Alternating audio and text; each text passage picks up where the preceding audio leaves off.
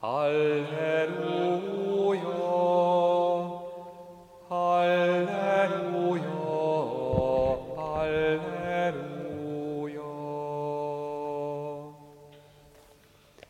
Az Úr legyen veletek. Evangélium Szent János könyvéből. Búcsú beszédében Jézus így szólt tanítványaihoz. Ne nyugtalankodjék a szívetek. Higgyetek az Istenben, és bennem is higgyetek. Atyám házában sok hely van. Ha nem így lenne, mondtam volna, e, elmegyek, és helyet készítek nektek. Ha majd elmegyek, és helyet készítek nektek, ismét eljövök, és magammal viszek titeket, hogy ti is ott legyetek, ahol én vagyok. Hiszen ismeritek az utat oda, ahova én megyek. Ekkor Tamás így szólt, Uram, mi nem tudjuk, hogy hová mégy. Honnan ismerhetnénk hát az utat? Jézus ezt felelte, én vagyok az út, az igazság és az élet. Senki sem juthat el az atyához, csak általán. Ezek az evangélium igéi.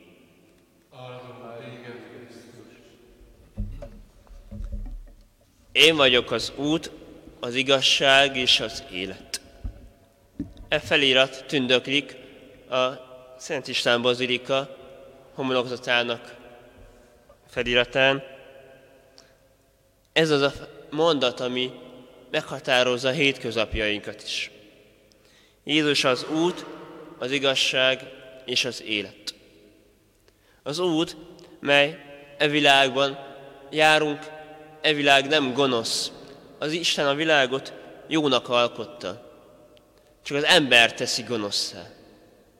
És amikor mi életünkben haladunk a, a cél felé, az alfától, tehát a fogadtatás pillanatától, amikor az Istentől jövünk, egészen az, az omegáig, amikor az Isten felé megyünk, ez úton járunk, akkor tetszik, Jézus kíséri az utunkon. Mert az evangélium nem pusztán egy, egy, egy szép rodalmi alkotás, hanem iránytű az életre. És hogy melyik úton járjuk az utunkat, akár a könnyebben, vagy a szűkebben, a, akkor az evangéliumot kérdezzük, hogy Uram, Te mit szólsz? Uram, Te mit üzensz nekem? És melyik az én utam, amely hozzád vezet, nem pedig önmagamhoz, nem pedig az általam készített mammóhoz. Ő az igazság, mert elmondja azt, amit az Atya nekünk tudtul akar adni. Ha szeretetünk bármi nemes legyen, elszakad a Jézus üzenetétől, amit az evangélium lapjain olvasunk, akkor az nem igazság. Akkor az önszeretet. Verdek pápa írja a Deus Caritas S enciklikájában, hogy a, a szeretet elszakad az igazságtól, akkor szentimentalizmusba süpped. És nagyon könnyű úgy szeretni, ahogy nekem kényelmes. Nem úgy, ahogy a másik embertársamnak szüksége van rá, és nem tudom szeretni Istent, ha nem szeretem az embertársamat. Minden embertársamat. És ő az élet, mert befejeződik az életünk, de nem mindegy, hogy kihez térek. Valakihez meg térek. Vagy pedig, a, hogy mondja egy költő, hogy a dohogva hátrálok vissza a semmibe. A megtett életutunk tükre az, hogy én milyen voltam. A másik emberrel való kapcsolatommal mutatkozik meg, hogy ki vagyok.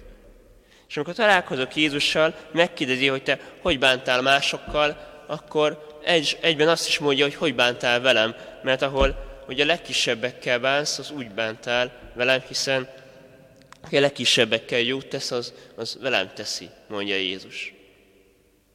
Vörös Sándor ráérzett az életnek ezen útjának a nagy állomásaira.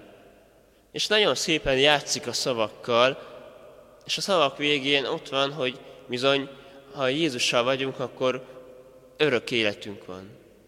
Mert a lelkünk rátalál, és a lelkünk, ha haltatlan, akkor már a haltatlan lelkünk vele van egy közösségben. És ezt a boldogságot bizony soha nem veszítjük el, tetszik, ez egy új születés. Elmegyek elmenni, maradok maradni. Elmegyek maradni, maradok elmenni. Szaladok szaladni, megállok megállni, szaladok megállni, megállok szaladni. Fölkelek fölkelni, leülök leülni, fölkelek leülni, leülök fölkelni. Születek születni, meghalok meghalni. Születek meghalni, meghalok születni.